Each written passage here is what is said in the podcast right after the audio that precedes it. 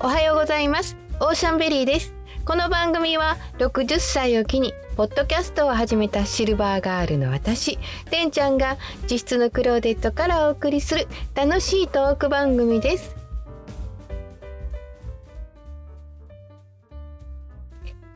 私割と本を読むのが好きで、えー、でもね老眼が来たりいろいろ して昔ほど本を読まなくなりましたけれどもでも小説とかをね、まあ、きっかけがあって読み出すとその中にその物語の中に自分も生きてるような気がして何て言うんですかね没頭できると言いますか想像力がすごい膨らんでその世界に入って楽しむことできるので大好きなんですけども今の小川糸さんっていう方の「椿文具店」と続編のキラキラ共和国っていう小説がね、鎌倉を舞台にしてて、一風変わった大書屋を営むはとこちゃんっていうはとこさん、まあ、物語の中ではポポちゃんと呼ばれてるんですけども女性の暮らしを描いてる小説が好きでですね鎌倉っていう場所にすごく興味を持ち出したんですね。鎌倉ってなんかすごいあの観光地でえー、海とか八幡宮さんのところには、えー、人がいっぱい夏は海でね人がいっぱいですし普段から小町通りっていうお土産さんとかお店が並んでるところは平日でもですよね。もう土日なんかすごい人であんまり広くない通りにたくさんの人がもう人見に来たなっていうぐらいなんですけども一本ね山の方に入って物語の舞台になってる二階堂っていう場所なんかはちょっと落ち着いてて閑静な住宅街っていう感じでそういう物語の舞台に立ってまた物語を思い出したりとか読み直したりとかするのが好きなんですけどね。一作目の椿文具店は鳩子さんの仕事ぶりを中心にもう個性がすごい強いというか個性あふれるご近所さんとのつながりを書いてるんですけども続編はそのご近所さんで子供を持つ光郎さんと結婚し合ったんで鳩子さんがね新しい家族をこう何て言うかね一つ一つゆっくりゆっくり構えていくっていうか家を構えていくって姿が綴られててまあ、小川糸さんっていうのが、まあ、たあのたくさん出されてると思いますけども私が読んだ範囲では人と人が付き合ってね関係を築きながらなんか人生をまたやり直したりするような物語がいっぱいあると思います。鎌倉ね、えー東京に引っ越してきてから行こうと思って朝思いついたら行けるところなので時々行ってるんですけども素敵な作品に出てくるレストランだったりとか物語の舞台を見に行ったりとかして物語の雰囲気を味わうっていうのがねちょっとロマンチストでしょ？そういうとこあってね、えー、行ったりするんですけどもこの作品の中でそういう何ですかあの個性あふれるっていうんですか、まあ、あの、え癖が強いっていうんですかね あのそういうご近所さんたちと一緒にはとこさんがね、えー、鎌倉七福神巡り鎌倉七福神巡りをするっていうくだりがあって楽しい大人の遠足みたいですごい楽しそうやったんですよね。私もねいつかぜひ行ってみたいなと思ってて2日にわたって七福神巡りをねやっとしてきたんですね。1日目は江ノ電の長谷駅長谷寺があるところで、えー、そこで長谷寺と五稜神社をお参りしてきました。長谷寺はね鎌倉屈指の人気を誇る古刹っていうんですかね。古刹っていうも古刹ですね。古刹で。とても有名なお寺ですね。私も名前ね関西に住んでる時から聞いたことありましたから境内に入ったらねご本尊の十一面観音さんにまずねご挨拶っていうかお参りしに行くんですけども圧倒的な存在感のある観音様で長谷観音様って言われてるみたいですね。で、えっと、その観音様の堂の向かいっていうんですかね、えー、すぐ近くに大黒堂さんがあるので、えー、お参りに行きます。大黒天っていうのはヒンズー教のもともとね神さんらしいんですけどでねこの大黒天さんがねすごい無邪気な顔をしてるんですよ。えー、米棚に乗って小槌と福袋を持ってる姿ですね。やっぱり袋を持ってて。で米俵に乗ってる。すごいですね。もうめちゃくちゃめでたそうですよね。五穀豊穣とか商売繁盛の福神様として信仰されているということですね。そうすごい無邪気な顔してねニカーって笑うてはってかいらしなと思って、えー、なんか拝みやすいというか親しみやすいお顔されてたと思います。でその近くに長谷寺の近くにも五稜神社っていうところがあってこれが2つ目なんですね。五稜神社ってねドラマの最後から2番目の恋っていうね素敵な鎌倉を舞台にした大人の恋のドラマがあったんですけどそこのロケ地で小泉京子さんと中井貴一さんが花火をしたりとかしてている、ね、名シーンがあるんですけどその背景に神社があったと思うんですけどその神社ですねそれが五稜神社なんですね。で社殿で鎌倉源五郎影政子をお参りして福禄寿をお参りしましたね。福禄寿ってね頭が長くてニコってしてるおじいさんのお顔なんですけどもねこれも親しみやすいと思います。1日目はねこの2箇所で終わって2日目はまずあの北鎌倉の駅の近くに高専光る泉と書いて古くからあるんでしょうかね。いなり寿司を買い込みまして物語でもお昼をそのいなり寿司を用意してたんで私もね前の日に予約して朝受け取ってそしてあの出発したんですけども2日目の北鎌倉は上知寺っていうねそこに祀られた布袋さんからお参りしました。布袋さんはね境内の奥にある櫓の中に祀られてるんですけどもなんか福徳円満っていうんですかね。なんかほんまそんな感じですね。あのお顔がニカッとされてますんでこれもね。えー、上智寺っていうお店お店じゃないわ。上智寺っていうお寺はですね北鎌倉のあの源氏山っていうんですかね。なん何しかあのおなんていうかねこう山に張り付いたようなお寺だったんですね。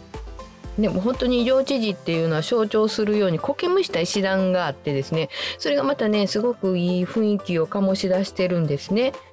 大きなイチョウがある広場を右手にしてえー、上知事のご本尊の阿弥陀如来釈迦如来、えー、弥勒菩薩が祀られているお像があってまずそちらの方にお参りして境内奥の方へ行くとなんか小さなトンネルがあるんですねこの順路をずっと行くと。でその先にまたその何て言うかね祠みたいなところに布袋さんがお待ちで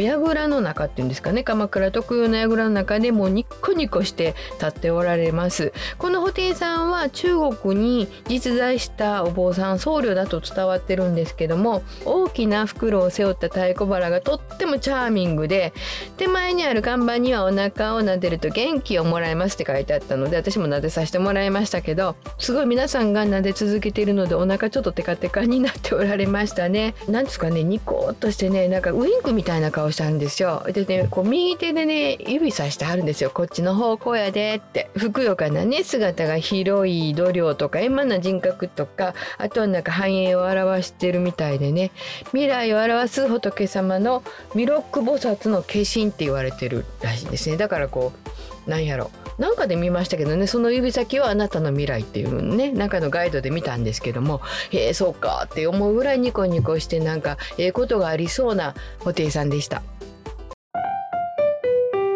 上知事が北鎌倉だったんです鎌倉に移動して次はね鶴岡八幡宮へと向かうんですけども電車で行ってもまあ、電車に乗ってる時間が何分間があって4分か5分かなあってそこからえー、段カズラっていうんですかねあの参道長い参道を鶴岡八幡宮の方に歩いていった、まあ、15分ぐらいかかるんでそれやったらもう北鎌倉から一駅歩こうかっていうふうになって、えー、歩きました。まあ、何分かな30分かからへんと思うんですけどプラプラとね間県庁寺っていうまたそれも今回の七福神には関係ないけど有名なお寺があったんでそこでちょっとお参りしたりとかしながら歩いていったんですけども鶴岡八幡宮はちょっと裏手から入ったのでそれで行くとね、えー、本殿の方にお参りしてまず源氏池の島の中に七福神である弁財天をお祭りされているので源頼朝が亡くなった後奥さんである北条政子さんが建てたと伝わるそうです。なんかあの小説の中でね北条政子のことをね政子さんって呼ぶからねちょっと私も今真似しちゃったんですけども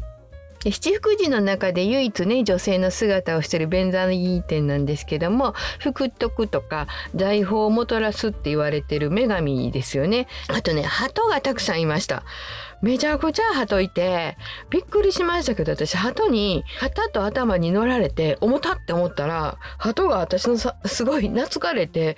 乗られてしまったんですけどね。いやーそれぐらいねちょっとね鳩壊してあそこ行かれへんのちゃいますかね。鳩をより分けていかなあかんような感じでしたからね。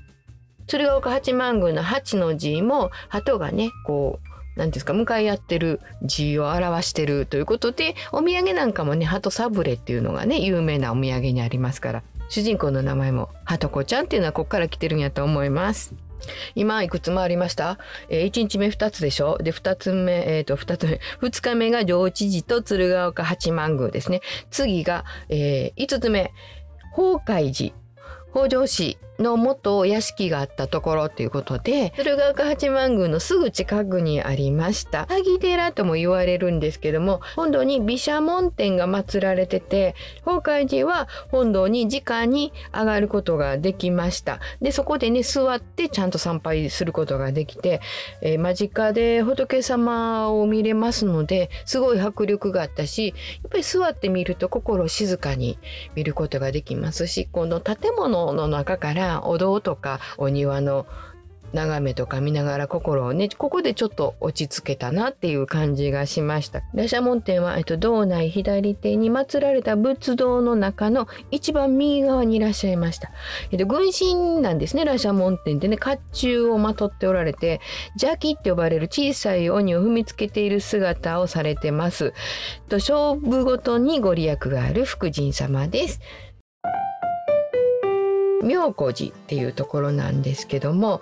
アプリ地図アプリを見ていったんですけどどう考えてもたどり着かなかったんですよ。でなんか普通の住宅地の裏側みたいなところからスッと入ったらありましたそのお寺がね妙高寺さんがあったんですけどとっても分かりにくいです。全部あのご信用もらって回らないといけないんですけど社務所の方があの12時から1時までおりませんって書いてあったんでお昼の時間やったんで誰もいらっしゃらない、まあ、小さなお寺だったんでね一人で守っておられたみたいでその時間は。寿老人の、えー、ご肺がんっていうんですかねお顔を見ようと思ったんですけどなかなかこのガラスの向こうやったんで光ってなかなか見えなかったんですけどこうやってこう何ていうんですかねあの手でこう覆ってですね光が合わないように光が反射せんようにしてみたらじゃあ見えましたけども歯科を従えたあのおじいさんの格好をされてましたね。欅の一本作りでできてるそうなんですけども扉をいつも閉めてあるのは台湾リスがやってきて悪さをしてしまうからだそうなんですね。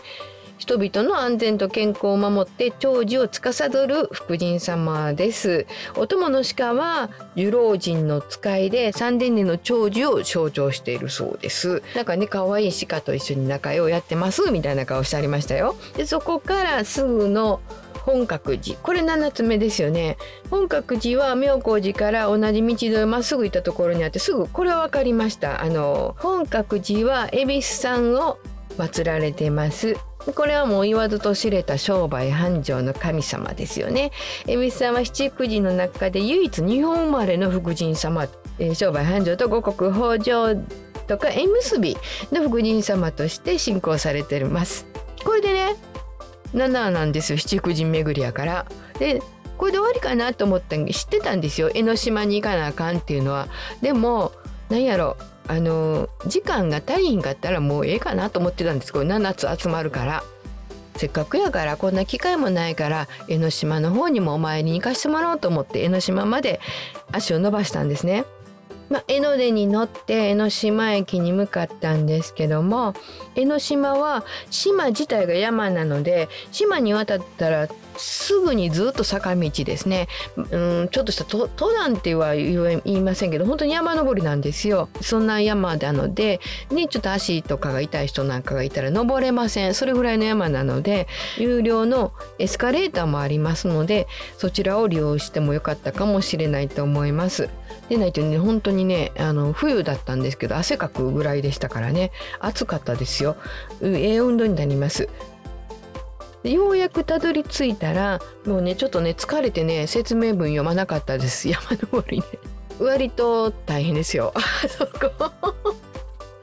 大変やから。でもそのエスカレーターを利用して拝んで帰ってくるだけやったら大丈夫やと思います。いやあそこでどっと疲れた。ほんまに。まあでもね無事に、えー、七福神巡りを鎌倉七福神を巡って最後の江ノ島で決断しましたのであよかったなと思って予定では稲村ヶ崎っていう駅のところにねすぐところに温泉があるそうなのでそこでゆっくりこう歩いた疲れを取って帰ろうと思ったんですけどあんまりにもドロドロに疲れてですねそこによる気力がなかったんでもう鎌倉の方に戻ったんですね JR 鎌倉の方に。そしてあの物語に出てくるその福屋っていう山形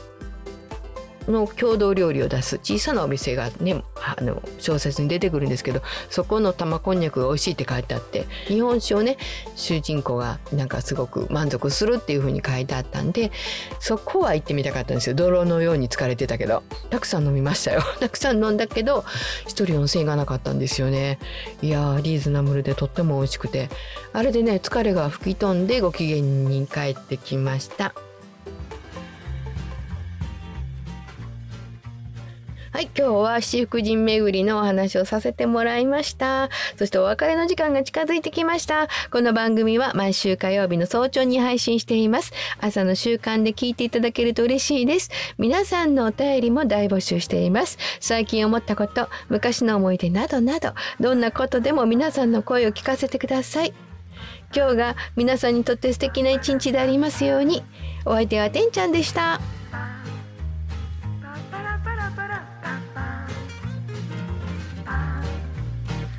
Bye.